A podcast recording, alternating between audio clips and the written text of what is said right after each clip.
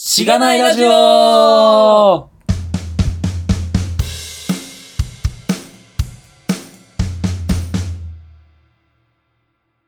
いやー、盛り上がっちゃいましたね。そうっすねうん。3の A というのがなんか配信されてましたけど、はまあなんかちょっと話しすぎちゃって、気づいたらこう会議室で次の人来てたみたいな。いそうそうそうそうそういやーもう盛り上がりすぎて時間を忘れるっていうそうですね。ちょっと考えなきゃいけないです ね。1時間でちょうど収めるぐらいにした方がいいのかなと思いいやますけど。初めの雑談が長いっていうのが一番でかい からうん。あってからちゃんと確先かにに決めておけみたいな収録する前にちょっと何を話そうかとかうんいうのを話し合ったりしてたのが30分ぐらいかかったんで、そうそうそそれすら盛り上がるっ ていうのがあるから、うんそうなんですよねもうそれも撮って出しちゃえばいいのにみたいなね、うん感もありますがなんかもう一人喋りを撮ってましたねなんかは気づいたらこう最後について てびっくりだったんですけどいいやこう思いの丈を 赤裸々に結構でもなんか真面目だなみたいに思ったんですけどああそうですこう僕反省みたいな僕真面目なんでいやまあズッキーはそうっすね真面目っすよねいやでもそうですねやっぱりこう改善していきたいなっていう、はい温かく見守見守ってくださいねっていうのが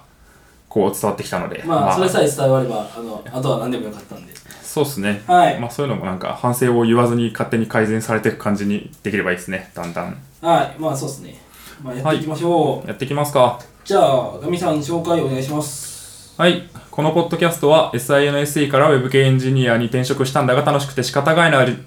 噛んだ。楽しくて仕方がないラジオ。略してしがないラジオです。長いな、いつも。題名の通り SIR からウェブ系に転職したパーソナリティのズッキーと神が、近況を話したり毎回様々なテーマで議論してしたりする番組です噛んだ。はい、えーフィードバックを Twitter で募集していますハッシュタグシャープしがないラジオひらがなでしがないカタカナでラジオでツイートしてください感想、話してほしい話題、改善してほしいことなどつぶやいてもらえると、今後のポッドキャストをより良いものにしていけるので、ぜひたくさんのフィードバックをお待ちしています。はいというテンプレートができました。 はいはい。といったところで、書いてきまましたあ、始めていきますか。はーいまずはい。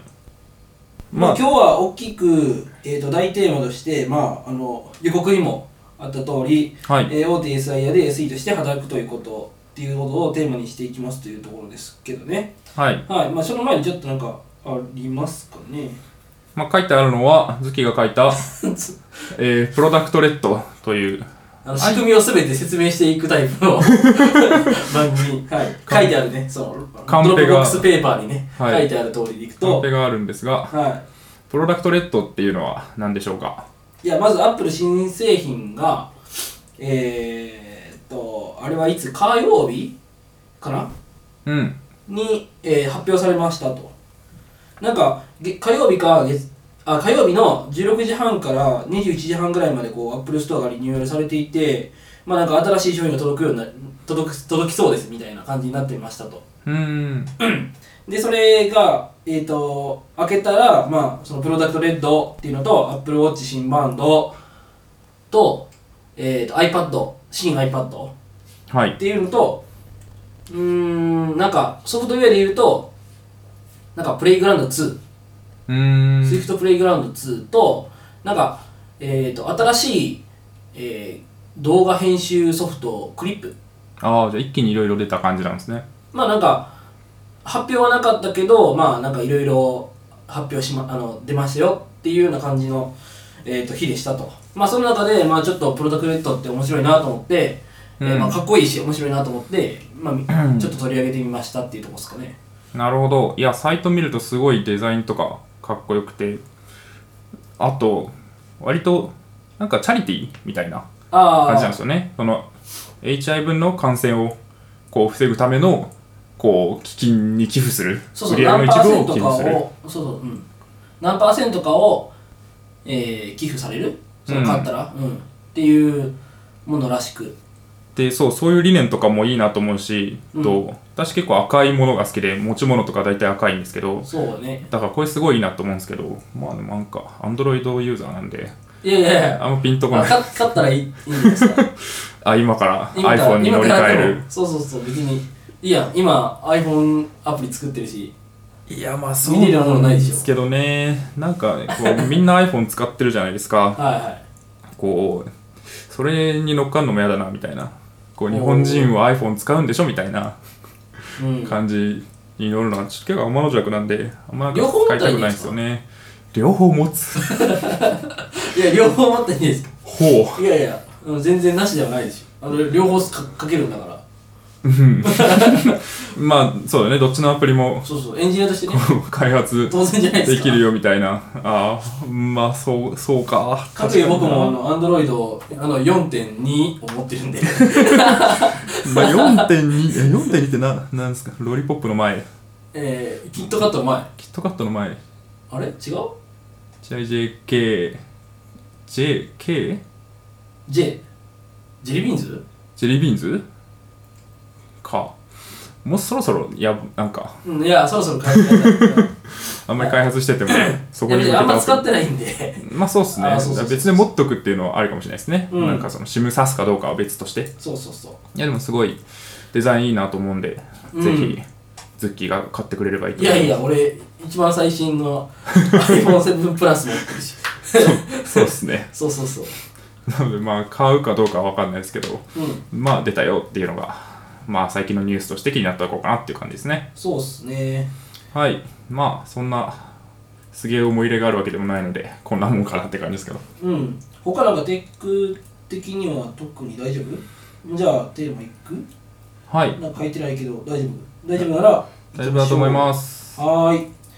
ーい。じ ゃあ、テーマの大手 SIR で SE として働くということに移りますか ね。 すごいなんか読んでる感じですけどはい。えっとまあな何かっていうとこうまあ興味あるかわからないんですけどこのこうポッドキャスト自体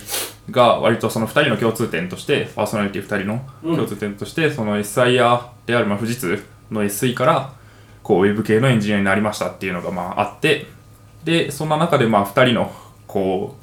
これまでの歩みみたいなのをこう振り返る中でやっぱりその SIR で働いてた時の話とかをしたいなっていうのがあって、まあ、まずはそうね、その辺のまあ、話を。あれね、えっと、第1回、第2回とこう順番にこう、うん。あの生い立ちみたいなのをこう語っていって、はい。今回 SIR 編っていう感じなのかなっていうイメージでいるけどそうですね。そんな感じだと思います。で、まあ、まず、SIR ってなんだよみたいなのが、まあ、ね、世間的にはそんなにピンとこないというか、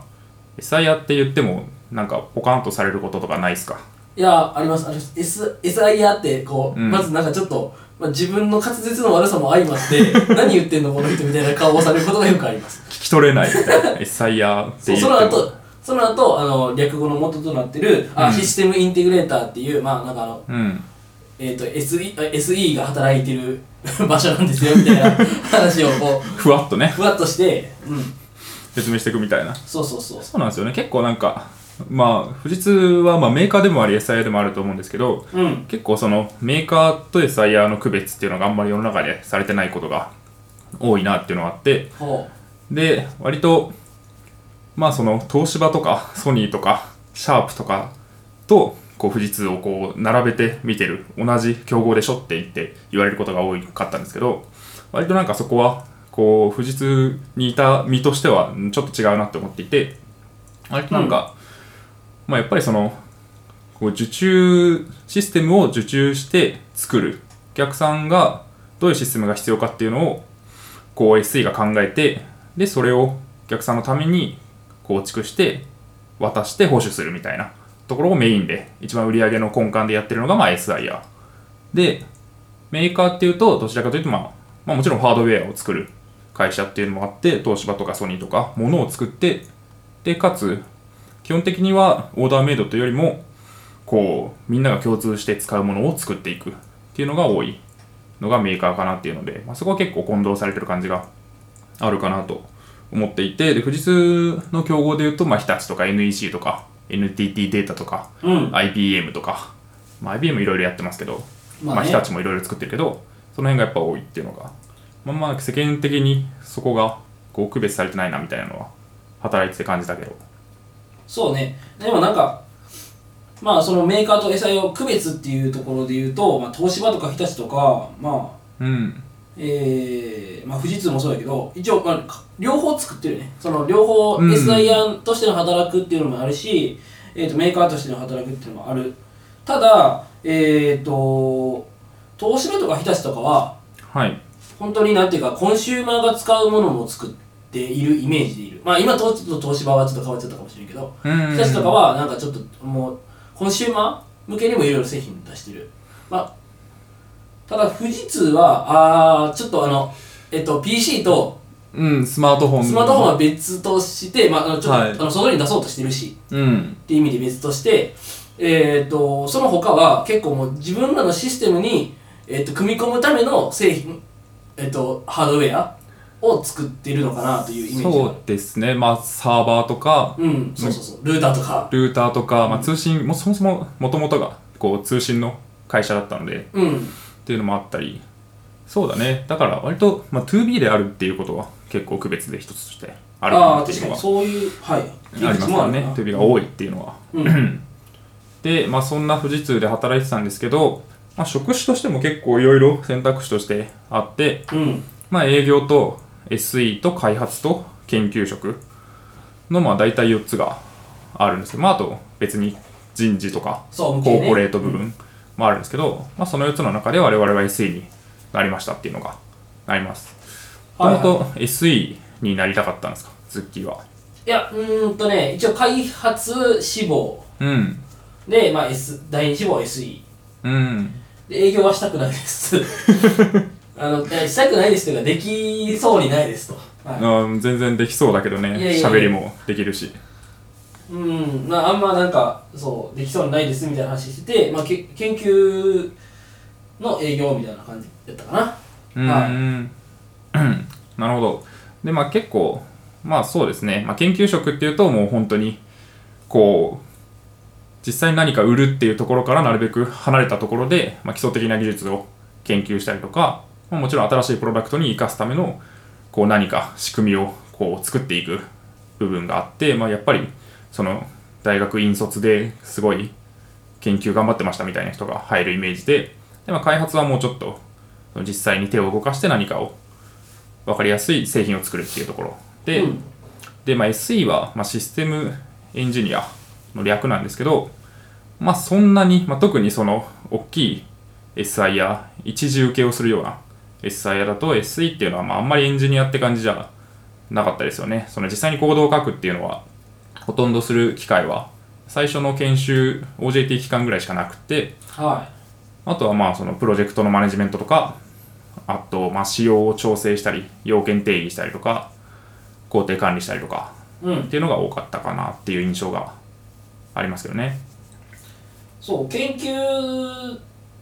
ていう職種研究っていう職種はうん。あのー本体にいないことが多いよねあのー富士通研究所に出向する形でああ、そうえーでいすね。てるところが多いですよとうで、んその友達がまあまあ結構何人もいるけどはい。まあなんか本当に大学の研究室のまんまうん。お金もらえる大学の研究室みたいなはい、イはメい。ージっていうふうに言っててえっ、と意外とそのあの富士通の研究所やからなんか、情報テク情報系の、うん。うん。えー研究ばっかりしてるのかなと思いきや意外と結構ビジネスの研究みたいなおーっていうのも結構分野としてやってるところがあるらしくビジネスの研究ってどういうんですか例えば。えーなんなんていうかそのえっ、とビジネスの研究って言ったらあれだけどその地方でどういう問題があってそれにはこういうビジネスがありそうだみたいなああ、なるほど。だから、どちらかというと、その、調査系、そうそうそうまあ調査系、シンクタンクとかに近いのかな、っていう仕事、リサーチの仕事もあるというか。まあ、結構 SIR の特徴として例えば、えー、と野村総合研究所とかはい。まああのえー、とコンサル部分を持ってたりとかうん。するところもあるやんでそういうところって結構そういう調査とかもしてたりするのかなっていうところもあって、うんまあ富士通もそういうとこ持ってってもおかしくないんかなっていうのもうん。でそういう友達がいてたりするよねだから、ら、うん、そういうことがしたいってなったらそこに目指すのも別になくはないのかなと思ったりうーん、うんしたけどねなるほど。で、まあそうですね。まあ我々は、まあ前回多分話したんですけど、まあいろいろ大学時代の経緯があって、うんまあ富士通で SE をやることになったんですけど、はいはいまあ、いきなりその最初に入った会社がまあ大企業で SE をやったっていうところなんですけど、うんまあなんかいいところも悪いところもあったなっていう話がまああって、はいはいこの辺の話をまずしたいんですけど、うんまあいいところとしては、まあまずこう、友達がね、いっぱいできます よね。そう えっとまあ仕事と関係ないんですけど。うんまあ結構その大学卒業して社会人になってえーっとしかも俺としては京都から出てきて東京にうん来ました、まあだいぶ、まあ、友達というか簡単に気軽にいろいろ会って遊びに行ける友達とかいなかったわけやけどまあなんか富士通新卒採用600人とかはいいう、ものすごい規模で。うんまあ、結構いろんなその年年齢も短大卒業の子から、うんえー、と博士行った子うんとかまでいてて、まあ、幅広い人らと,、えー、と友達になれる、はい。うん、なんかかんそうクラス分けされるから600人を17クラスに始め分けられてうんクラス分けされるから、まあ、なかなかこう結構それでも40人ぐらいクラスにいてて。うん。まあ、その40人もそういう人が集まれば結構いろんなセグメントの人と、そううなんん、ですよね。友達になれるっていうのが良かったかなっていうところでしす、まあ、こう毎日こう強制的に会う状況になるし、うんまあ、大体こう研修期間って定時で帰れるので、うんまあ、定時で帰って途中でなんか帰る前に遊んだりとか、まあ、飲み会をやったりとかして結構もう仲良くなるしかないみたいな仲良くなる感じに自然となるうんっていうのがあったんで、まあ、そういうつながりもあって、まあ、今回のポッドキャストもズッキーと始めることになったし、ああうんまあいろいろそのアプリ一緒に作る友達もまた富士通の同期だったり、まあ、一緒に旅行にまだに行ったりとかもするしそこはすごく良かったかなっていうのが一個あるかなと思いますでまあそれと関連もするんだけどその研修がすごい長いくてまあ充実してるもちろんその個々の研修のクオリティがとか言うとちょっとこの研修は意味があったのかみたいなのもちょいちょいあるんですけどはまあでもとはいえその最低限のそのまあ IT のリテラシーとかいうんまあその Java の研修とかがあったからその Java のこう基礎的な部分プログラミングの基礎的な部分っていうのを実際にその、まあ、給料をもらいながら勉強ができたっていうのは、まあ、そうねすごくありがたかったうんかなっていうのはありましたよね結構あと地味にその研修で良かったのはこの人前でとにかく話させるんですよね、まあグループワークとかがあってで必ずその発表をするんですけどその時にそのクラスの全員に向かってホワイトボードの前に立ってこうプレゼンをするみたいな機会がなものすごくあってでそれが地味に人前で話す経験を積めたという意味では良かったかなとそうねガミさんも、はい、その機会があれば絶対にこうあの 手をなんかもう身長も相まって誰よりも高く上げるっていうピーンとこう上げるっていうのがガミさんの印象でなんか優優等生キャラみたいになってますけどいやなんかあんま誰もその機会を取ろうとしないことが多くていやでもそんななんかやった方が絶対いいじゃないですかまあそんなねみんな友達みたいなところで話して恥をかいても別に何の痛でもないからそこでどんどんこうやってった方がいいんじゃないかなと思ってとまあ早く誰か手を挙げないと進まないなみたいな時 にとっとと手を挙げて次に進めたいみたいなのもあったので。うん結構その自分で引き受けることも多かったんですけど、まあ、そうやって人前で話す機会が増えたっていうのは良かったかなって思いますね。っていうのがあるのと、まあ、最後は、まあ、これは実際どうなのかよく分かんないんですけど割となんかこうどんな人でも結構そのまあクビになったりもしないしそんな給料がすごい下がったりとかっていうのもずっと勤めててもしないかなっていうので、うんまあ安定感というか安心感はあるかなと思っていて結構まあちっちゃい会社に行くとその分なんかこう責任が重くなったり一人のこう裁量が大きくなる分こう自分の立ち回り次第でまあ評価が大きく変わったりとか能力主義的なところがあると思うんですけど、まあ、富士通とか大きいところだと、まあ、そんなに言ってもこうこのまま普通に頑張っていけばこうそれなりの生活とそれなりの評価が得られるんじゃないかみたいなのを信じられる風土があるというか、まあそうそうそう、うん、すごいこう言葉を選ばずに言うとそんなにこの人優秀じゃなさそうだなっていう人も出世してるみた いな煽っていく ね誰が聞くか分からない一部ラジオで煽っていくね一部そういう人もいたので、まあ、もちろんそのうんい世,、やまあ当たりがうまいとか政治力があるとかもあったのかもしれないですけどうんそういう人もいたのでまあなんかそんなになんかこうなんだろうこうガツガツやっていきたいですっていうよりもこう趣味に行きたいくてかつでも仕事も安定したものをやりたいってなった時にはすごいいい選択肢でもあるのかなっていうのは思いましたけどね。そうねあの、まあ、SIR っていう職種であ SIR で働いてますっていうとまあなんか忙しそうねみたいなことを言われることが多いですと、はいまあ、確かに富士通の中でもこう忙しくしてる人とかはもう本当にうんなんか残業時間残り時間がやばいみたいなことを言ってる人も多くてはいうんただなんていうか基本的にはあのその SIA と言われてる職種の中ではだいぶホワイトなんじゃないかなっていう印象を受けてるうん俺としてはうん、なんかまあえっ、と一時受けっていうのもあったりするんだと思うけどうん、そうですね。 まあ基本的にその SIR とか、まあその、大体その請負いビジネスってそうだと思うんですけど、うんこう、お客さんからまず発注を受けるのが、こう、一時受けとして、まあ富士通とか大きいところが受けて、で、実際に開発をするのは、とはいえ、その富士通の社員だけでは賄えないので、それをこう、他の会社に一部お願いするっていうのでああまあ、二次受けとか三次受けとか、まあ、子受け孫受けみたいな感じになっていく構造がやっぱりあってでそんな中でまあ一次受けだとやっぱりその立場的にも強いっていうのがあるので、まあ、そんなにこう縛られないというか忙しくなりづらいみたいなのはあるのかもしれないですけどえでもまあ部署によるよねまあそそこれはは部署による、うん、本確かに当に本当もうすごく大きい会社で、まあ、グループ全体で多分世界で16万人ぐらい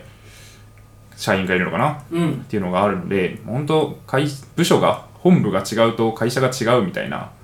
感じじゃなかった割と印象的に、まあどこの会どこの大きい会社でもそうだけどまあなんか配属リスクであったりとか、うんまあなんかえっ、と大企業ガチャであったりとか いうことが私が大企業ガチャと呼んでるんですけど、ん その大企業に入るとこう希望のまあ職種とか希望の部署とかあっても必ずしもそこに行けるとは限らない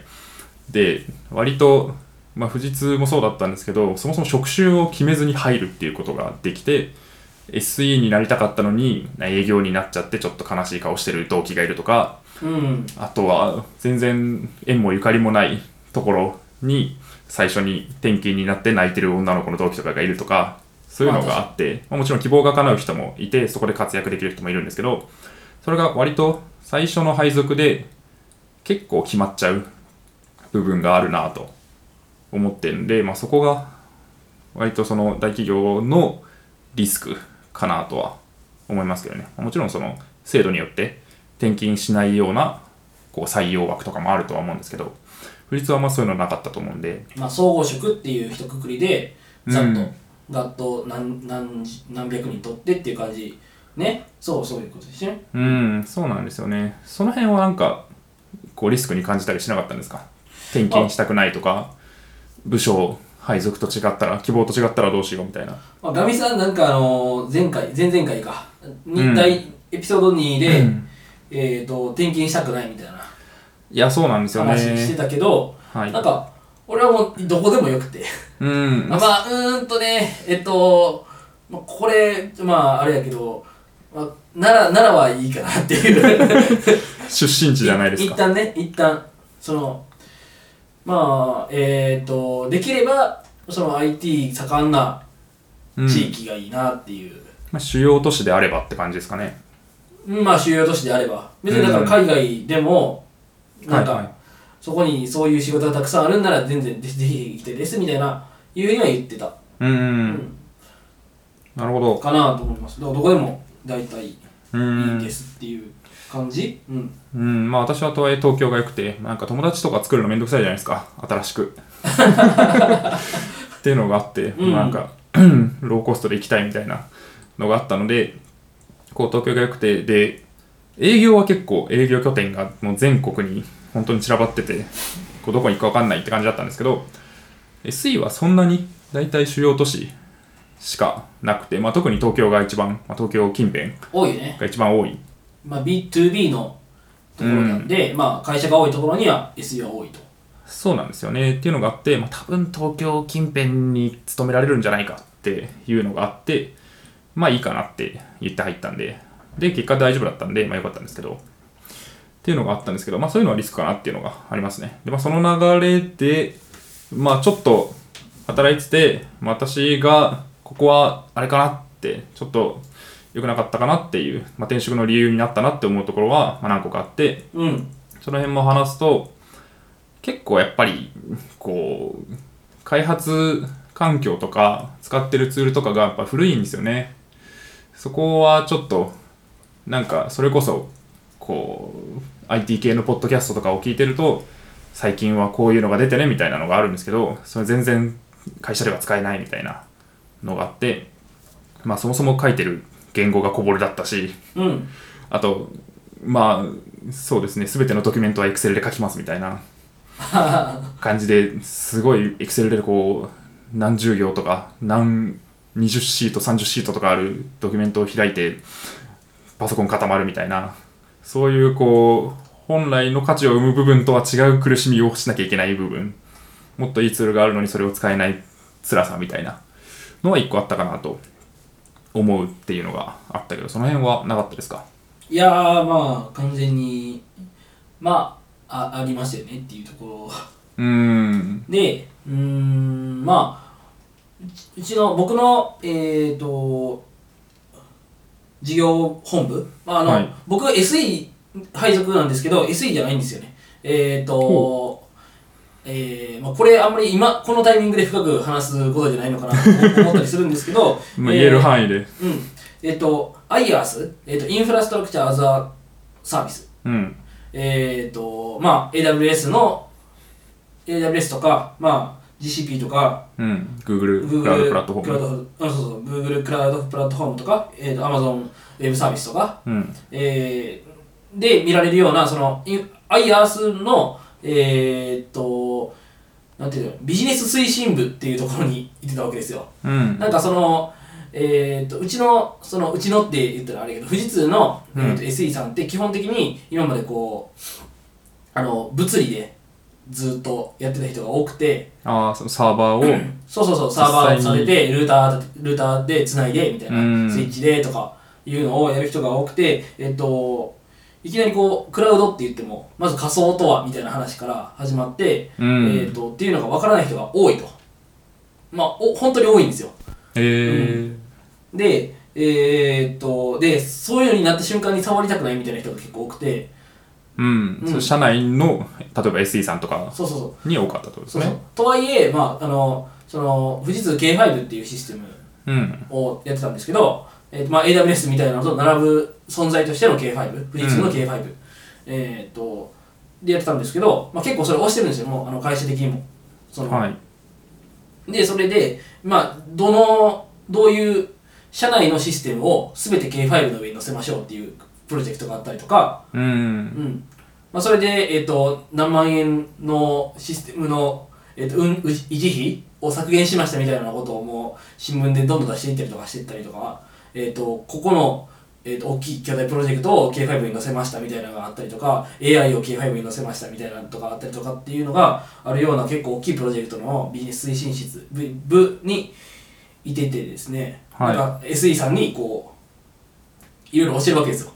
うんあ。のクラウドクとラはウドみたいとはとな。か、このクラウドのコンソールのこういう使い方はこういうふうにしますよとか、まあ、そのコンソールの使い方のドキュメントを作ったりとか、API の使い方のドキュメントを作ったりとか、そういう仕事をしてたわけ。で、質問に、メールでいっぱい、社内からいっぱい質問来る質問に対して、こう答える、えっ、と、まあ、ヘルプデスクチームがいてて、それの、まあ、マネジメントみたいなことをしてたりとか、うんをしてたわけですよ。どちらかというと、その手を動かしてコード書くっていうよりも、うん。まあ、サポートエンジニアみたいなうん。感じになってたと。そうそうそうそうそうだからえっと逆に言うとその社内の SE さんがどういう仕事をしてるかっていうことがその SE 一事業本部にいてる SE さんよりもよりは分かうんる立場にはあったたのかなっていうるほ感どじだからいろんな SE さんからエクセルが飛んできてここのここでどうなってるんですかっていう質問を受けるみたいな、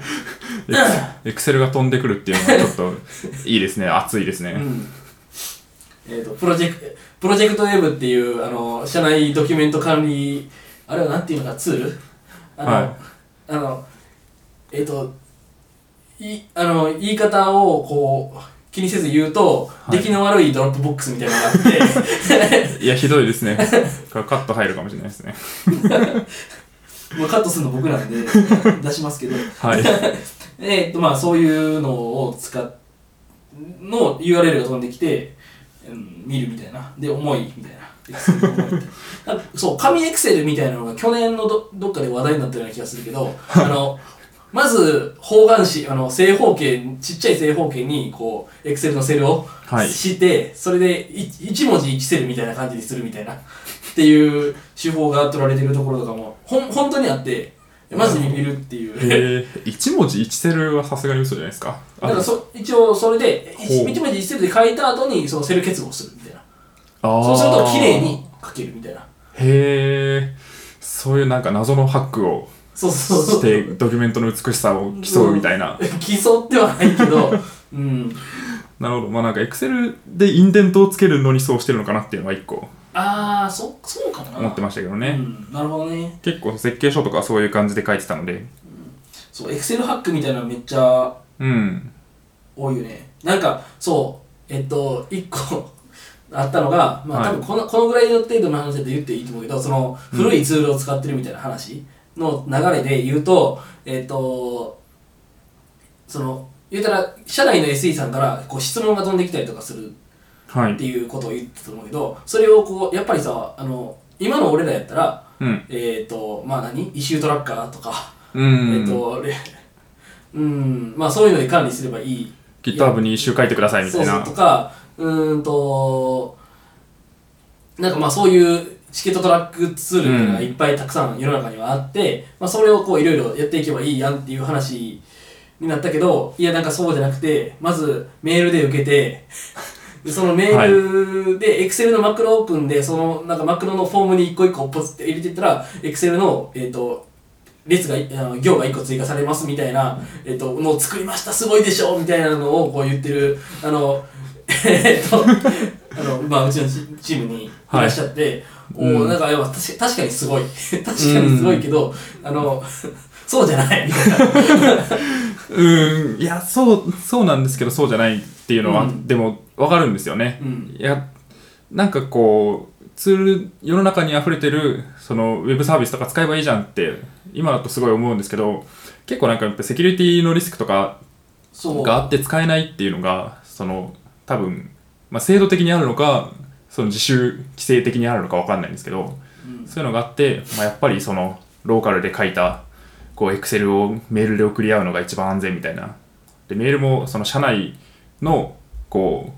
うなんていうんですか欄というかワンというかうんがあってそこで基本的にはやり取りされてるのでそこがセキュアだよねっていうのをすごい、まあ、大事にしていてそういう意味でまあわかるんだけど辛いみたいなのはまあありましたよねうんちょっとまあこのこの話になっちゃった気がするけど ちょっとまあなんこうかこそういれうで盛り上がっちゃうんですけそうどそういうのがいっぱいいましたとなんかはいは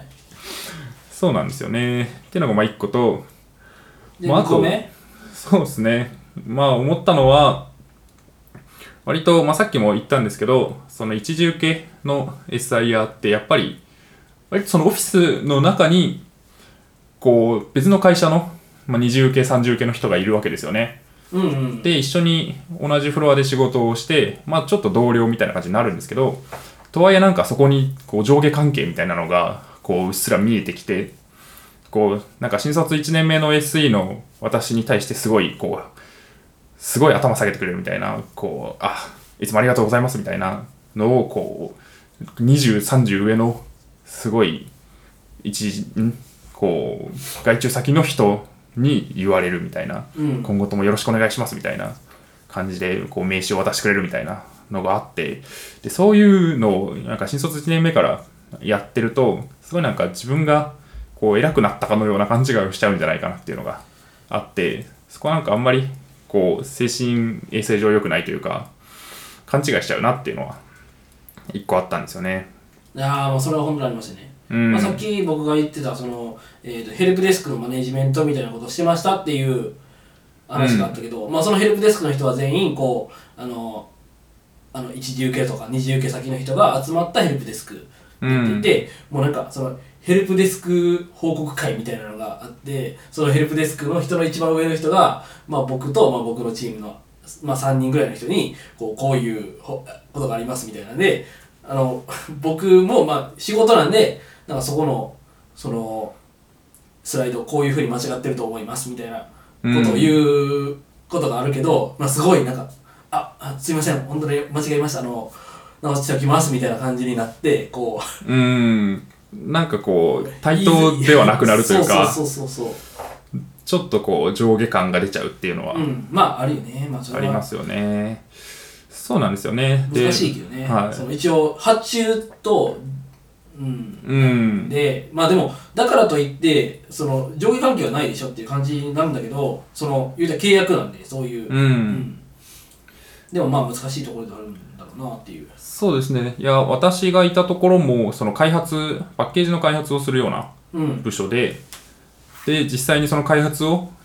手を動かしてやるのは、こう、まあ、パートナー会社の人たちだったんですけど、うん結構こうその中でもこういろんな会社の人を呼んでいて、その中で、なんというか、まあ、派閥じゃないですけど、ええがやっぱあるわけですよね。ほうほでその、まあ、A 社だったら A 社と B 社 C 社っていうのがあった時に A 社のこうちょっと偉い人みたいなのが、うんまあ、たまに来るわけですけどとかまあ普通に席にいたりするわけですけどうはいその A 社の人がいやもうちょっとうちの人を使ってくださいよみたいな感じにこうコミュニケーションを取ってくるんですよね、まあ、その私はまだ裁量裁量権というかその人事権みたいなお金を持って予算を管理するっていうのがなかったんですけど私のトレーナーとかがそういう立場だったので割となんかこう新しいプロジェクトがあるぞっていう時はすごいこうプッシュしてくるうちのこうこうこういう人がこういう人材がいるんでぜひ次のプロジェクトには入れてくださいみたいなでまあ一人入れるともうなんか何百万とかっていう話に多分なってくるのでうんまあそうねそこでこう売り上げを立てるっていうのがそのこう20受け30受けの SE 会社のこう製造戦略なんでそれは全然わかるんですけどなんかこうすごいなみたいなその人間関係とかその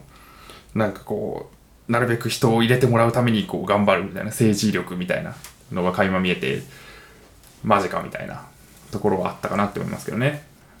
確かにねうーん。まあそれなんかもう IT 業界全般の話だと思うけどうん。まあなんか日本特に日本の日本のなのかなその海外でどういう感じなのかは分からへんけどうんえーまあ日本が多いんじゃないですかね。まあ IT ゼネコンとかって揶揄されてて、まあゼネコンとかも同じ。 IT どかたとか言われたりするし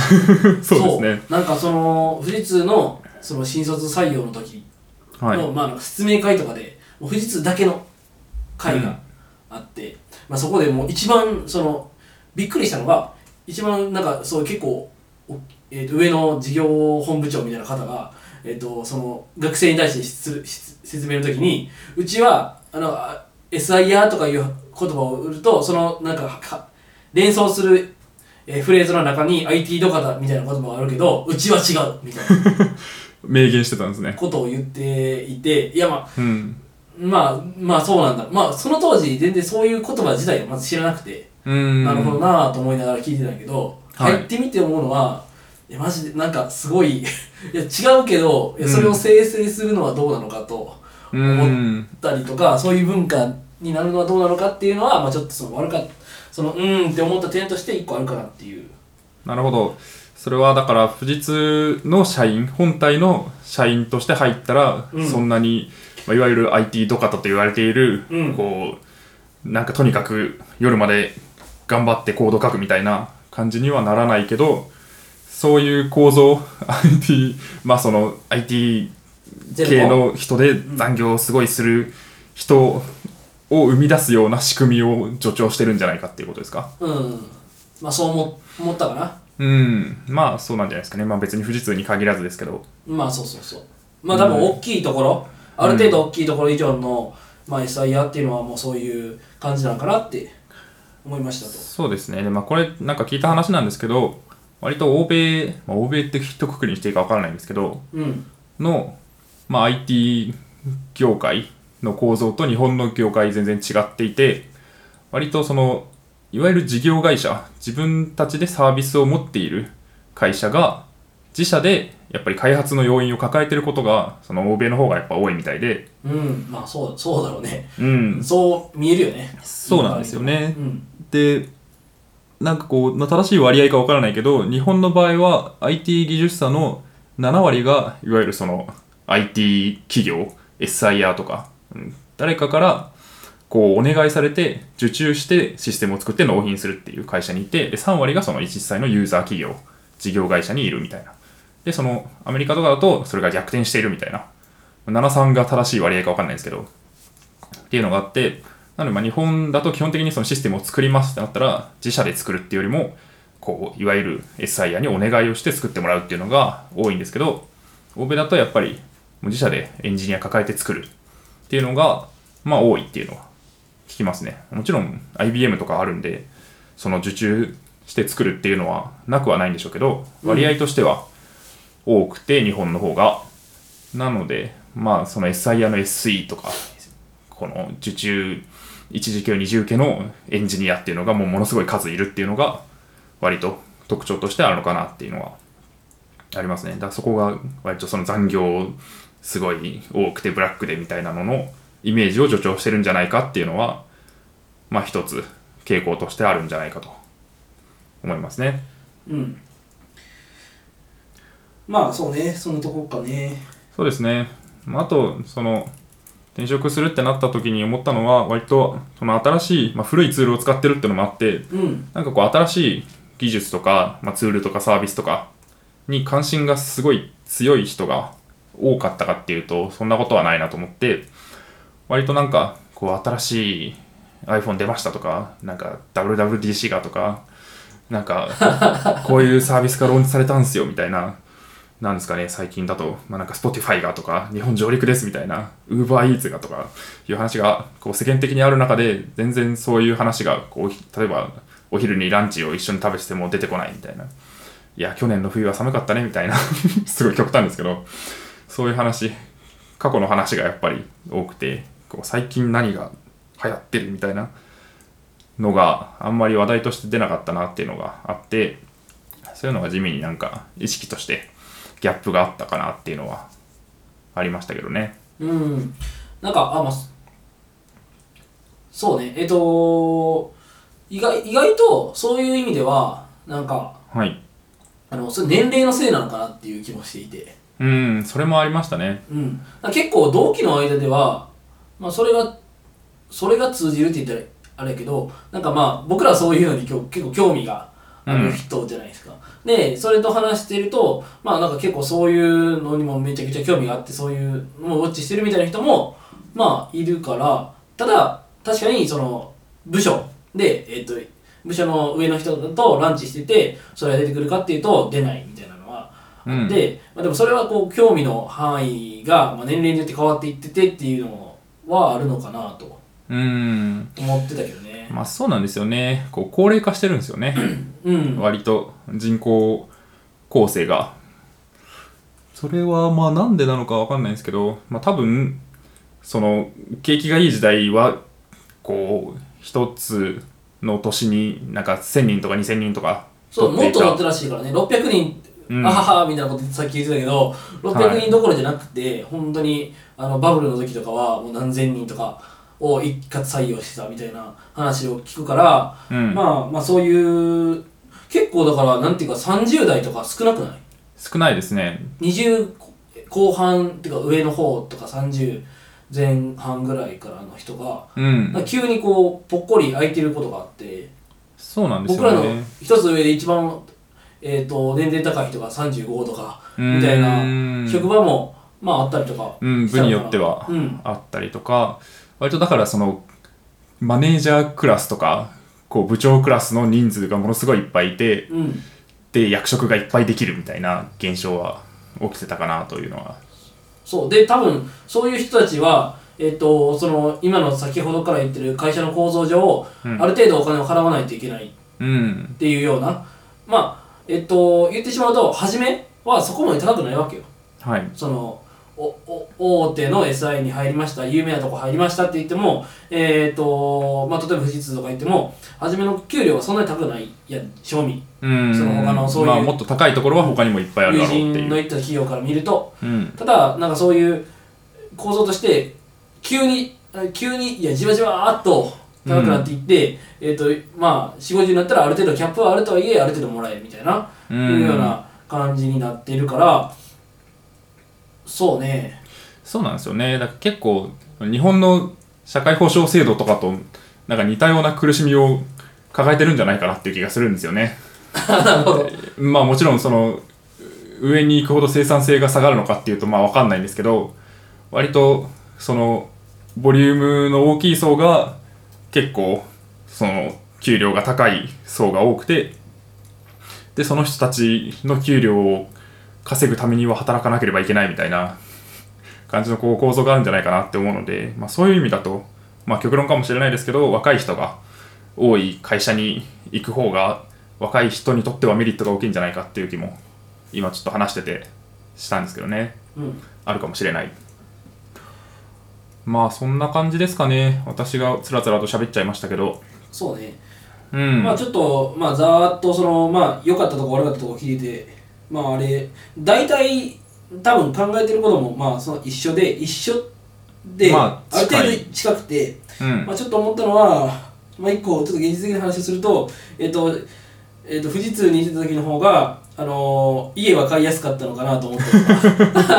メリットとしてはうん、メリットとして。いや、それ完全にでかくて、やっぱり、えっ、と、転職するときに、一番引っかかったのはそこで、だからそういう、えっ、と、富士通にいて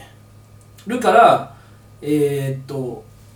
ある程度のその、まあ、人格みたいなのが保証される、うん名刺で。っていうのは、え実際にほんまにあって、そうですね、うん。まあ、まあ、逆に言うと僕らそういう意味で言うと、まあ、一回そこを踏んでいるさらに、まあ、ちょっと,、えー、と前からの、えー、と大学の名前みたいなのもあったりとかして、うんそこでそういうなんて履歴書みたいなのがあって、うんまあ、で良かったんやけど、まあ、なんか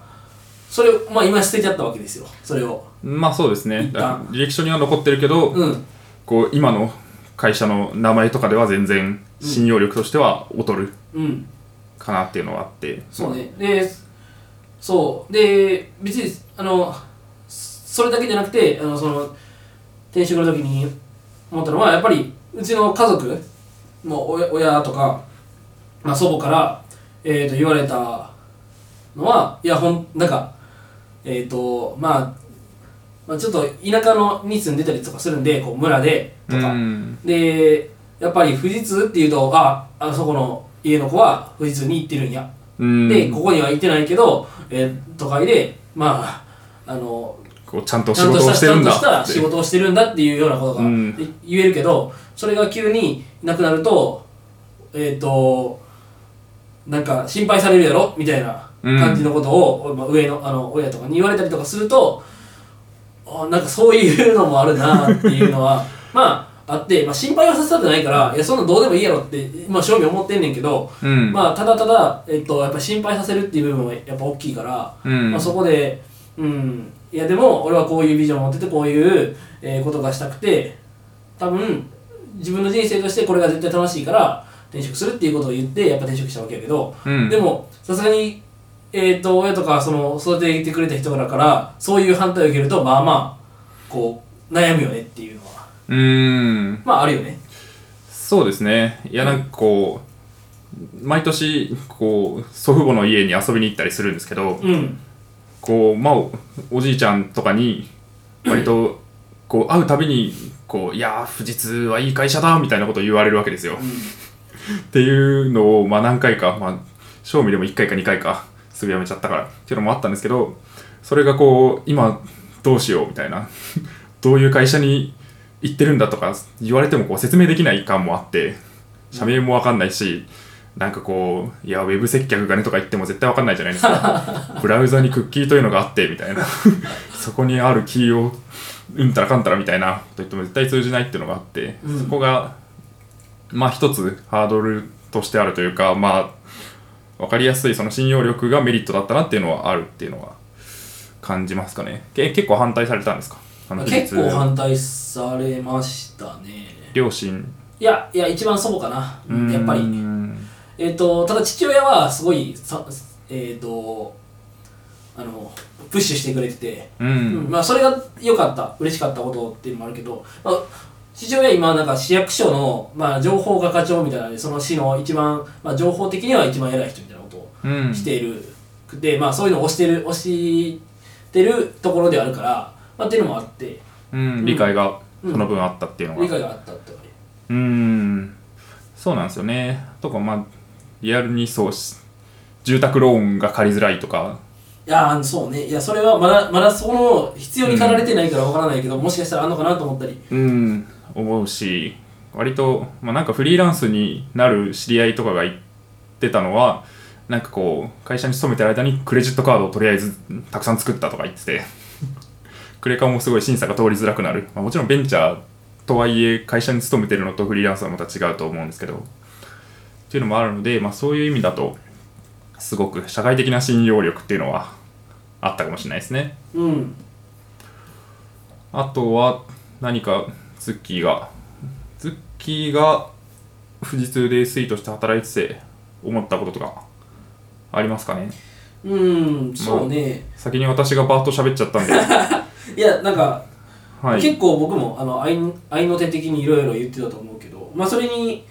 えー、と近いことを思っていましたただ一個そうねこのタイミングで言っとくのがいいかなと思うのは、はいえっ、とやっぱ SIR っていうその、えー事業形態うんじゃないですか。で、富士通何の会社ですかって言ったら、まあ、えっ、と、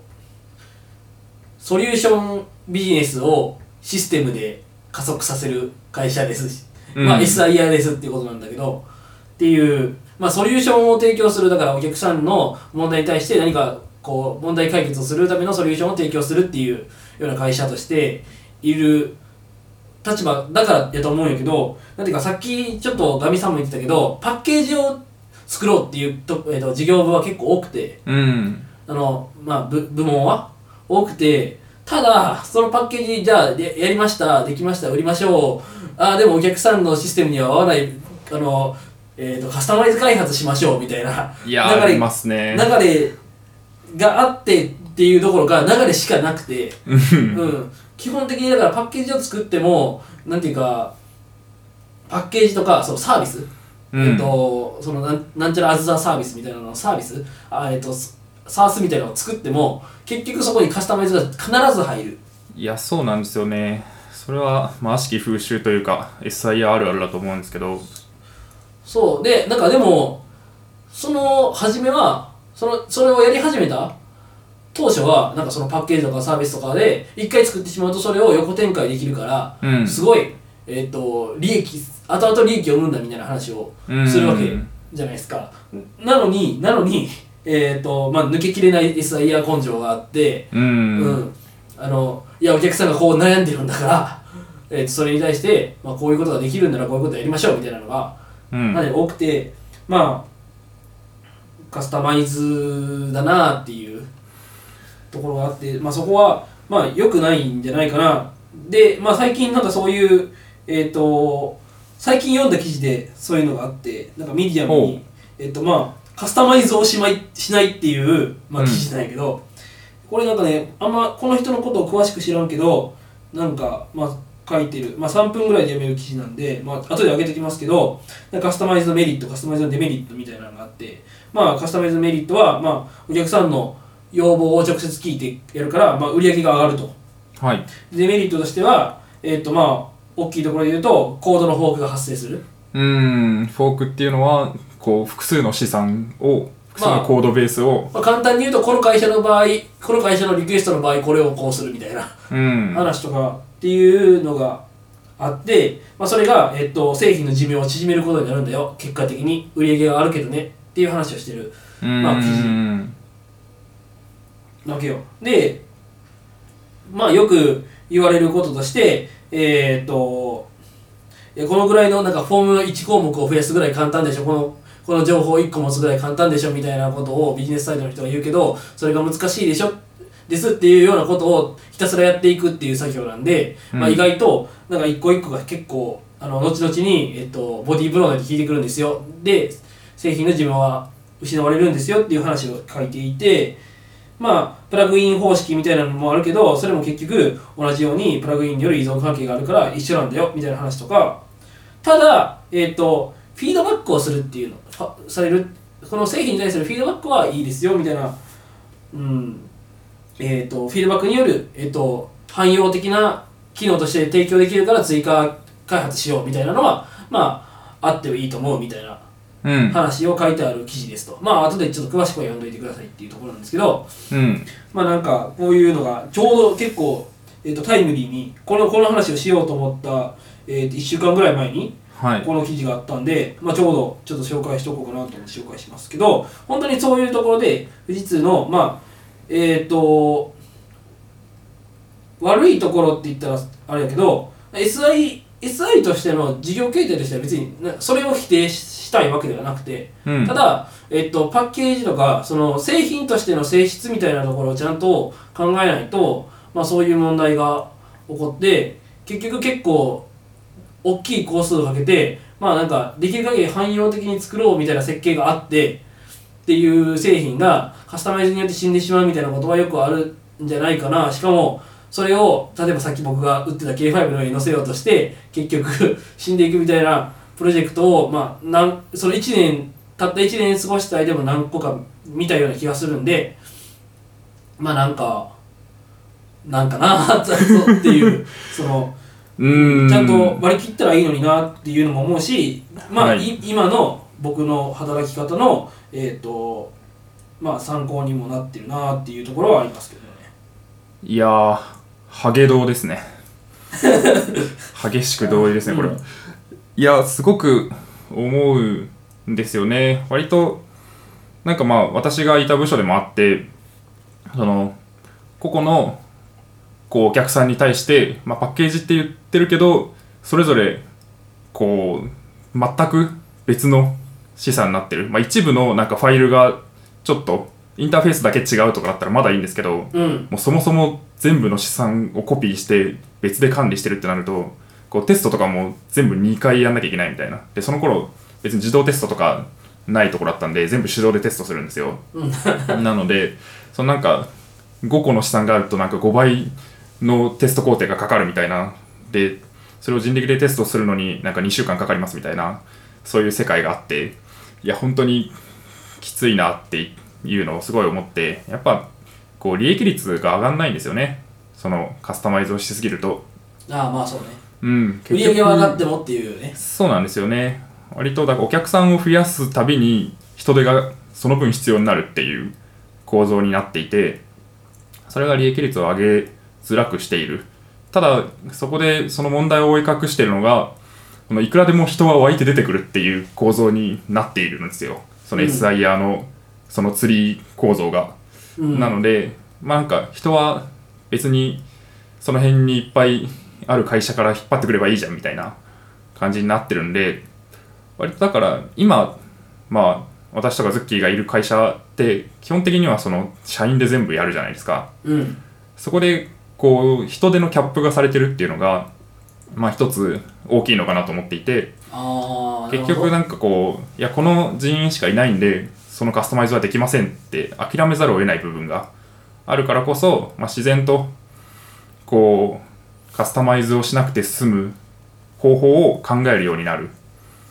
まあ、例えば生産性を上げるとか例えば別の方法を見つけるとか、まあ、もちろん断ってしまうとかそもそもっていう他の道を探さざるを得なくなるけど別に人が無限にお金さえくれれば増やせるからっていう状況だったらいやでもカスタマイズできるはできるからやっちゃえばいいんじゃんっていう話になりやすいっていうのは構造上の問題としてあるのかなってすごい思うんですよねなるほど確かにそういうのはあるかも今の会社見ててもうんで結局なんか働く人として大事なの働く側として大事なのってこう一人当たりの利益率だと思うんですよねえ働いてる側の考え方としてってこ考え方っていうかなんか、こう一人一人の生活が向上するかとか、まあ、もっと具体的に言うと給料が上がるかとかうんっていうのって一人当たりの利益率が高いかどうかで全体の売り上げが高いのは別に従業員にとってそんな幸せじゃないんじゃないかなっていうのはすごい感じるところででもこうカスタマイズをするってなると結局売り上げを増やすために人を増やさ増やさなきゃいけないっていう構造になっちゃうんでうんなんか結果的に一人当たりのこう利うん利益率っていうのどんどん下がっていくうんかなっていうのがなんかこう悲しい結果を生んでるみたいな売上至上主義によって個人の幸せはこう阻害されているんじゃないかっていう感じがすごい会社を移ってみて感じるところなんですよねなるほどうんそあるかもあるかもっていうかあるありそうあんまカスタマイズとか今しなくないですか今の会社うーんまあなくはないけどなくはないけどいやなんかえっ、とこの先ほど僕が紹介した記事はもうしないっていうのを会社のあれとしても、えー、と持ってる人なんだけど、えっとうちは、えっとまあ、ある程度することもある、うんただ、えっと基本しないそのっていうのを、えっと全社員がこう持ってるっていうのがいいいいとこかなってそのうんカスタマイズすると良くないことがになりそうな気がするっていうのをみんな思ってるっていうのがまあいいのかなと、うんまあ、程度はあれど大体みんなそう思っているその意識が共有されてるっていうところがやっぱりまあいいとこかなって今の会社を見てて思うかなっていうところはありますねうんそのカスタマイズを基本しないっていうのはこうする条件とかあるんですかこういうカスタマイズだったらまあしてもいいかなっていうのはまあそのだからさっきもちょっとちらっと言ったけどまあすごく汎用的に、うんえー、と実装できそうとかまあ結構実装の話になるそれは実装の話だけどはいとかそのアイディアなかったみたいなでこれは確かにいいよねみたいなうんみたいなものだったらやってしまってでそれをプロトタイプにしてそれをこうあのえっ、とプレスリリースに出してどんどんそのそういう系のお客さんを借り取るみたいな方う式っんていうのは非常にあったりするからそうですねだから結局そのいいフィードバックプロダクトを成長させてくれるフィードバックとしてのカスタマイズであればいいあまあそうねっていうことだよね、うんで横展開できればそのカスタマイズした分のコストも、まあ、十分回収できるっていうのが、まあ、一つの基準になってるっていうのは、まあ、うちも本当にそうで、基本的には受けないけどいや他のところでも使うでしょってなったら全然やるしうんあともう一個、まあ、さっきの記事の説明でもあったけど、まあ、プラグイン化すれば基本的に他のお客さんに影響がない形で使えるっていうのがあってでカスタマイズするってなった時も基本的にはプラグインとして作って公開するっていうのは、まあ、一つやってるかなっていうのはあるかもしれないですねなるほうんどはいまあそんなとこかねまあとこですかねなんちょっといろいろその SIR だけじゃなくてっていう話にこう発展していったけどそうですね、まあついなんかこうね思うとこがあって盛り上がっちゃいますねそうですね、はいまあこうなるからあの早めに前半で切り上げたみたいな ところはあったりするんでね、うん、そうですね。そ んな、そんなとこですか月はいろいろ書いてますけど。うん、でもなんか結構そういうそのガミさんの話に通じてまあ話したことが多いかなうー,、うんん、まあそうですね。まあでもい、一個こう、思うというか、あんまり、まあこの、ポッドキャストのタイトル的に言うと、まあ、みんな SIR やめて Web 系エンジニアになればいいじゃんって言ってるかのように聞こえるというか、まあなんかそういう煽り的な感じのタイトルにしてしまったんですけど、うん必ずしもそんなことはないと思っていて、そうねすごくその同期の中でも富士通の同期の中でもうんすごい楽しく仕事をしてる人とか、まあ、いいポジションにつけて全然こう辞める気全くないし今の仕事が本当に合ってるっていう人もいるんですよね結構一定数うんいやだからこんなこと言うとあれやけどむしろ俺が思ってたよりも多いそういう人がうーんうん、いやこんな仕事でいろんな事業を見てていやこういう SE ばっかりやったらそれはうちの同期みんな辞めたいと思ってるんちゃうかなと思いながらうあんの同期の同窓会とかど同同期会とかに行くと意外とんなんか充実してると かいう人があって割と少数派だったんじゃないかっていうのそうはそうそう、まあ思うところはありますよねうん、っていうのもあるのでなんかこう本当にこう向き不向きとか、まあ、個人のどういうものを仕事に求めるのかっていうので全然違っていて、まあ、私たちはとはいえこう自分でものを作りたいとか,、うんなんか新しいものに触れていたいとかうんあとはまあそのカスタマイズするような業界の構造に疑問を持ってるとかっていうのがあったのでまあ合わなくてやめたっていうのがあると思うんですけどそういうのが全然こうマッチする人も全然いると思うので、まあ、そういう人がなんか無駄にこう危機感を覚えて無理にやめてっていうのはあんまり良くないのかなとも思うんでそこはなんかそうですよねまあ一個僕らの話が参考になればっていううん感じかなって思うかなうんそうですね、まあ、ついついこうポジショントークになっちゃうんですよねうんまあ、あの今後ゲストとして、えっと、今その SIR で、えーっと働いてる友達でめっちゃ楽しいっていう人も、まあ、呼んでみてもいいかなっていうふうに、まあ、話してるんで、まあ、まあそういう時ににそういう話も聞けたらいいんじゃないかなっていうふうに思ってます。はい今ゲストに呼ぼうと思っている人にさっき LINE 送ったんですけどはい、来ましたえー、っと既読既読する。これはこれは、まあ突然ポッドキャスト始めたんだけど出ないって言われても戸惑うと思うんですけ どまあちょっとちゃんと説明をしようと思いますはーい。まあ、はただ単にちょっと忙しくて、結構長文やから読んでないだけかもしれんので。そうですねちゃんとうんい、はい、まあ今どんぐらいですかこれ今これえっと1時間ちょっとかな結構盛り上がっちゃいました ねやっぱり、うん、うんまあ案の定っていう感じではいまあ最後はなんかその他みたいな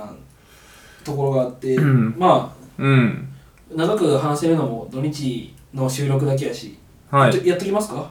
話しちゃっていいですかいいんじゃないですかほうどっちからいや上から上からそうですね、えっと、最近本を読んだんですけどはこうドワンゴの川上さん川上信夫さんの「鈴木さんにもわかるネットの未来」っていう、まあ、ちょっと2015年の本なんですけど、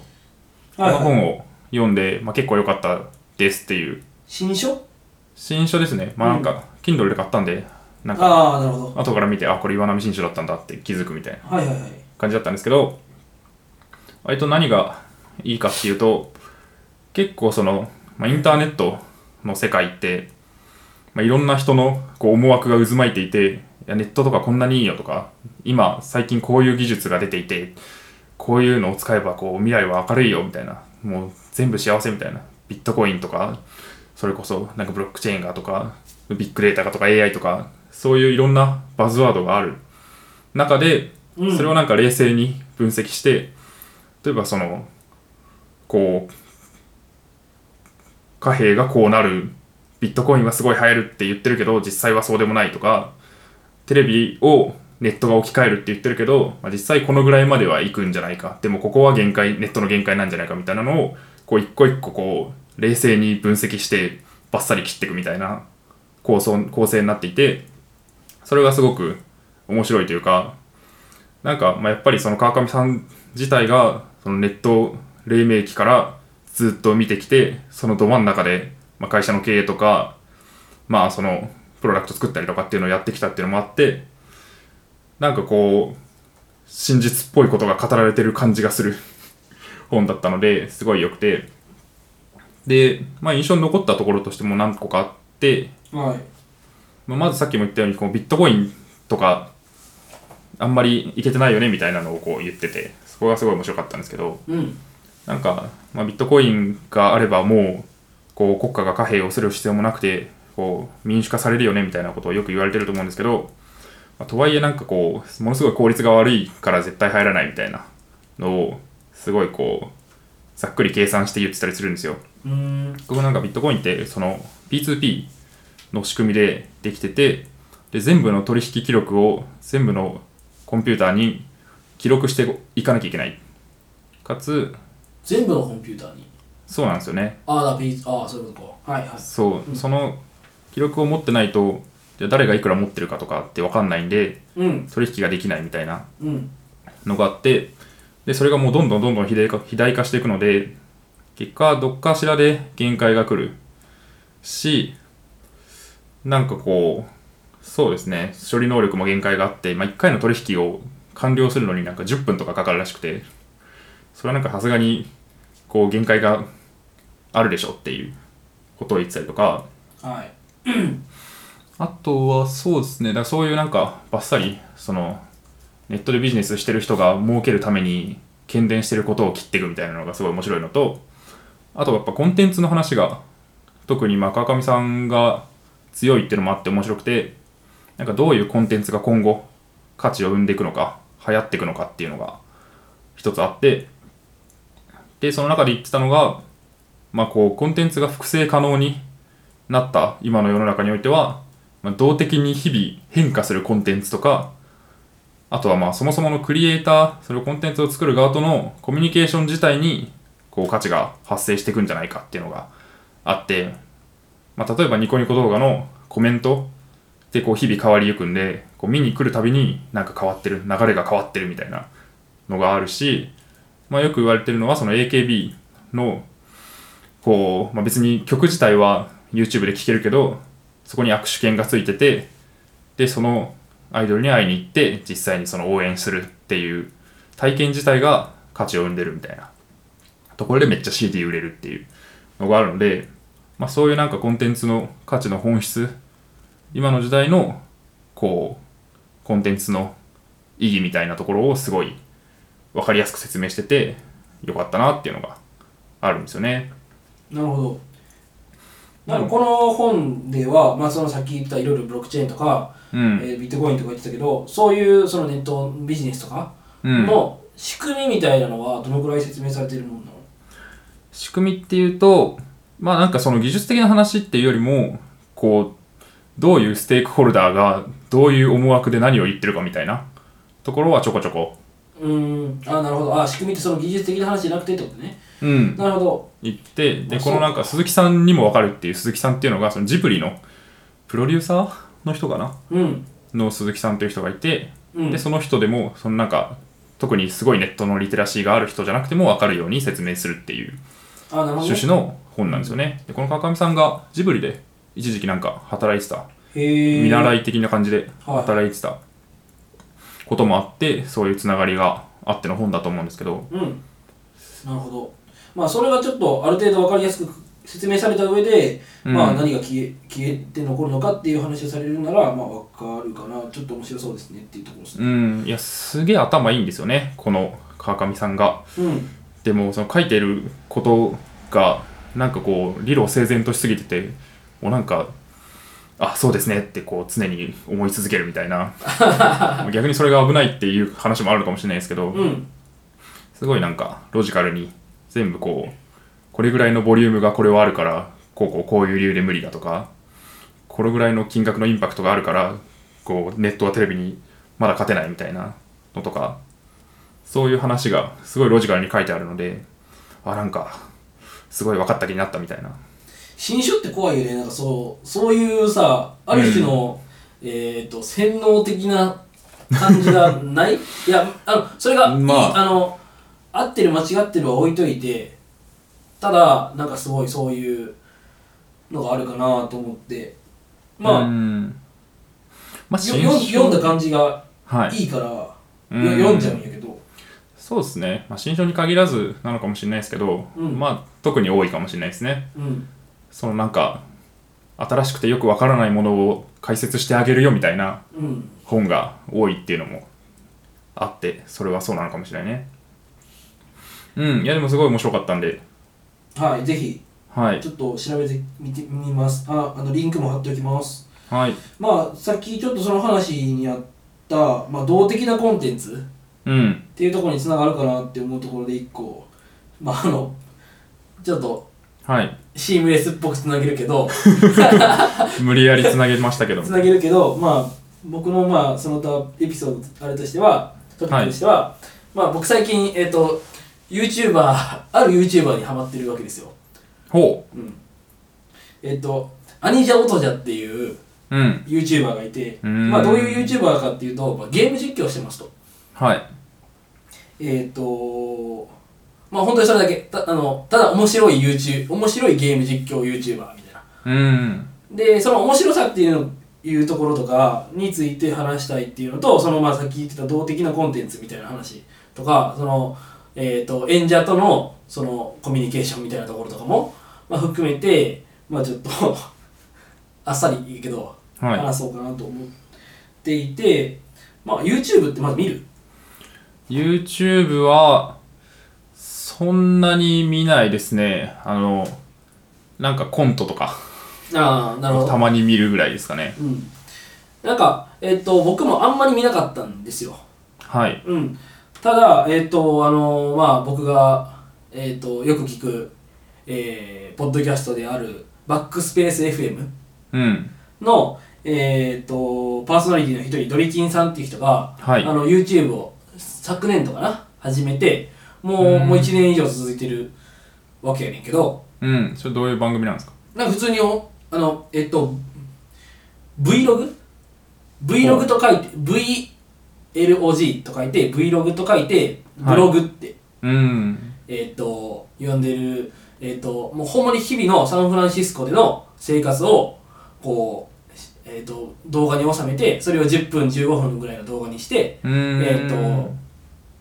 こう、ビデオログってことかなそうそうそうビデオログってことうん。えー、まあなんか結構その海外ではそういうジャンルがあるらしく、う。うん Vlog ブログっていうジャンルがあるらしく、なんかそれを始められてそっから俺それまで YouTube ほんまに見なくてうん。うん、なんか見見たらすごい見見続けちゃうやん、ううんん。なんかそうですそうね。時間が奪われる感じが。そうそうそうだから、えー、とそういうサービスを、えー、ともう敬遠してたわけむしろそのわざと、はうい。ん絶対見ちゃう自分がいるからただ、えー、とそのドリキンさんのせいでってい うか、えー、とめっちゃ見ちゃうようになってはい。しかも毎日毎日あげるから毎日毎日 YouTube を開くっ ていう、えーとよくないですね。習慣がついちゃってうん。でなんかすえーっとねえーっと最近そのドリキンさんがゲーム実況もサブチャンネルで始めたわけドリキンさんがゲームのそう実そ況うをするそっていうそうそうすごいいろいろやってますね。でそれはあんまあのまあこれ言ったらいいけど、そこそれはそんなに面白いものでもなくてうんただ単にこうゲームをやりながら喋ってるみたいな。えーっとでその流れでなんかそのアニジャ・オットジャさんを知りましたとはい。うんえーっと結構いろんなまあ結構洋芸が多いのかな、えーっとえーっと UBI ソフトってうーん。知ってるわかんないです。うんまあなんか結構その PS4 なんだけどなんか PS4 だけじゃないけど、まあ、そういう洋芸を作ってる一個の会社で、まあ、最近なんか有名最近有名なのか前から有名やけど最近僕がしてるのかわかんないですけど、まあ、なんかいろんな、えー、とタイトルを出していて、まあ、なんか結構そこのゲームを多くしてるのかな宮本哲也さんは、はい。うんまあ、日本の YouTuber として結構多くしてると思うんだけどうん。なんかまあゆその、まあ、PS4 でやってるゲームっていうのがあってめっちゃ画質が綺麗なわけうーん。まあ、アニメ・アウトチャーさんの良さとしてはい。まずめっちゃ画質が綺麗なわけ、うんまあ、それは今のゲーム全部そうかもしれんけどそれをでさらに声がめっちゃいいわ けまあそれ結構重僕にとっては重要で、うんまあ、あのラジオとかをよくな聞くそうですよね。声優とかにいろいろえーまああの興味があるっていうのも恋をしちゃうのが。で恋をしちゃうのはまあまあ、うん、なんとでも言えやって感じなんですけ どまはあ、いでそのオニオトちゃんさん本当にもう低音ボイスのすごいいい声してて、うんまあ、それ聞きやすいっていうのとあと,、えー、とまあその語り口も面白い、うん。うん、でそのゲーム、えー、とそのゲーム実況で何がいいかって思ったっていろいろ考察してみたんやけどまあ何がいいって、えー、とその人たちってめっちゃゲームに詳しいわけはいはいはいはい。やってる人だって、まあ、もちろんもちろんなんやけどでえっ、と僕がただゲームをするじゃないですかうでん。それは面白いと思う確かにうん。で僕全然ゲームしない人なんですけどそういうゲームそのえー、と軽い、えー、と携帯ゲームとかはちょっと時々ハマっちゃったりするけど、うん基本的にそういう RPG とかなんかその、えーとまあ M- MMO とかうんと。かはあんまりしないわけただ、えー、とそういうのに詳しい人がそのゲームを実況しながらやるとすると,、えー、と今はこういうエピソードでとかこういう背景があってこういう感じになってるとかはいはいはいはいえっ、と,、えー、と 4K の HDR やったらこの画面のこのテクスチャーがみたいな話とか してくれたりとかああめっちゃ詳しいんですねとかなんかそのエピソードの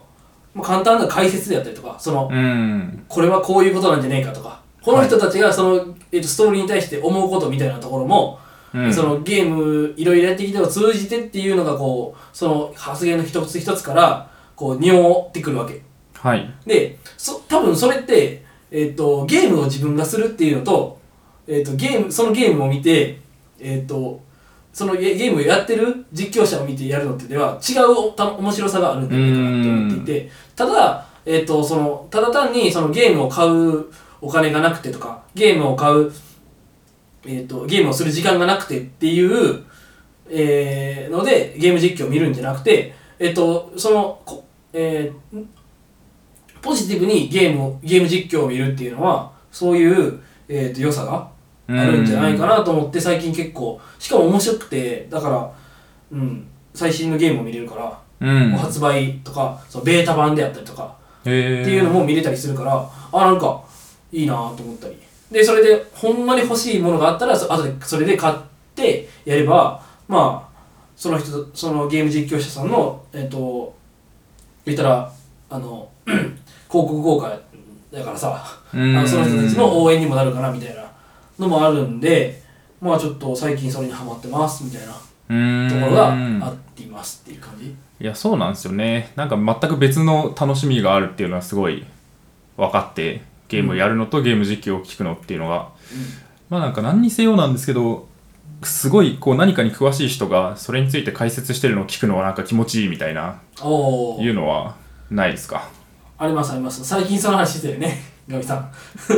えあのプロレスの話プロレスの話ああそうですねまあこれうーんどうかなまあまあいいか、まあ、ざっくり説明しようよはいえーっと Amazon プライムのビデオ Amazon プライムビデオでだけ確か配信してるその、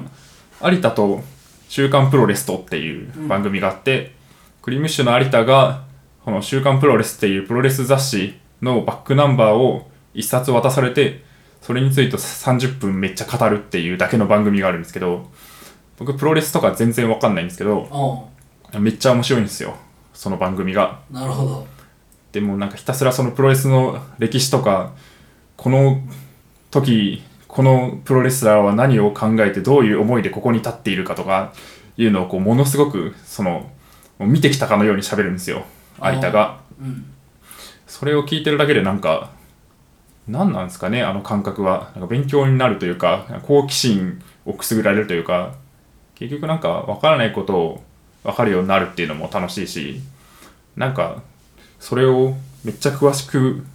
知ってる人がそれを熱く楽しそうに喋ってるのを聞くだけでなんかこっちも楽しいみたいないう感覚があってまあそういうのとも結構近いのかなっていうのがああうんなんか、うん、ちょっとあれやけどあのー、楽しみ方違うけどあの合ってる気がするうんいや、そう、そうなんですよ。まあ、あの、その、えっ、ー、と、有田と週刊プロレスと、はいについては、まあ、あの、 ばなんか何回も出て、毎回、毎回出てくるけど、僕らは、はいあの、えっ、と、尊敬する、ポッドキャスト、レビルド FM で、まあ、紹介されてたから、き見たわけだよね。そうですね宮川さんが言ってたのでパーソナリティのは見てますね。いや、はいまあ大体、こう、リビルドでし知った知識を得て、何かコンテンツを消費するという、我々ですけどね。い。 まあ、そうですね。えっ、ー、と、まあ、そうで、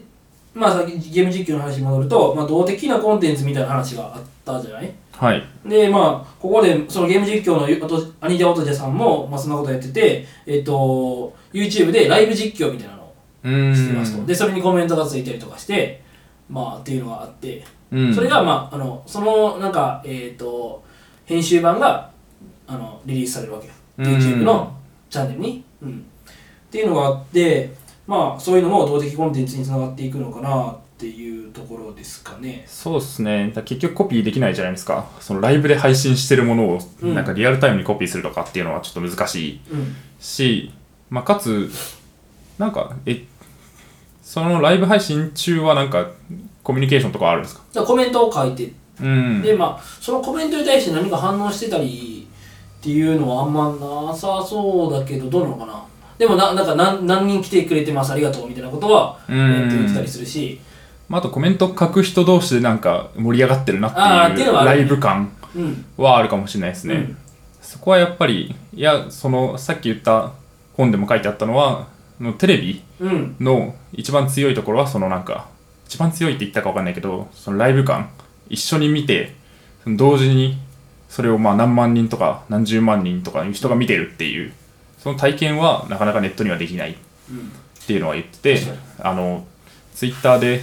金曜ロードショーで天空の城ラピュタをやるときあーバルスにねこうみんながバルスってつぶやいてサーバーが落ちるみたいなはいはいそういう現象があると思うんですけどうんなんかそういう一体感っていうのはやっぱりこう価値をまだまだ生んでくるところなのかなっていうのはありますよねはいいずれじゃあこのポッドキャストも生で、ライブライブはいまあ、リスナーが増えてからうん、もうちょっといろいろ機材とかも揃えなきゃいけないんで、まあ、検討しましょうっていうところで、はーいはい、もう結構いい時間になって、今何分か聞きたい、えっ聞きたいでと、す1時間26分。おお長いですねはずはずですね。はいいいやつですね。そうですねあと寒いですねはい。ちょっとそろそろ、そう、一応ね、なんかこうが、音質を意識して、はいエアコンを切ってるわけですよ。はい今私の部屋なんですけどあ、そうね。今日は五反田の会議室じゃなくて、はいナミさんの部屋でやってます。はい。で、エアコンを切ってるんですけど、今日はちょっと寒くて、今もう足が凍えてるんですけど、 あとすごいトイレに行きたいんで、そろそろこんなもんですかね。そうですね。 はい。もうき予定してたやつも全部終わったんで、 はい。はい、じゃあ最後いきます。えっ、ー、と、えーしがないラジオではフィードバックをツイッターで募集しています。ハッシュタグ、シャープしがないラジオ、ひらがなでしがない、カタカナでラジオでツイートしてください。感想を話してほしい話題、改善してほしいことなどをつぶやいてもらえると、今後のポッドキャストをより良いものにしていけるので、ぜひたくさんのフィードバックをお待ちしています。はい、第じゃあ第3回、えーエピソード 3B パートの、はえー、とはここまでです、えーありがとうございました。ありがとうございました。それでは。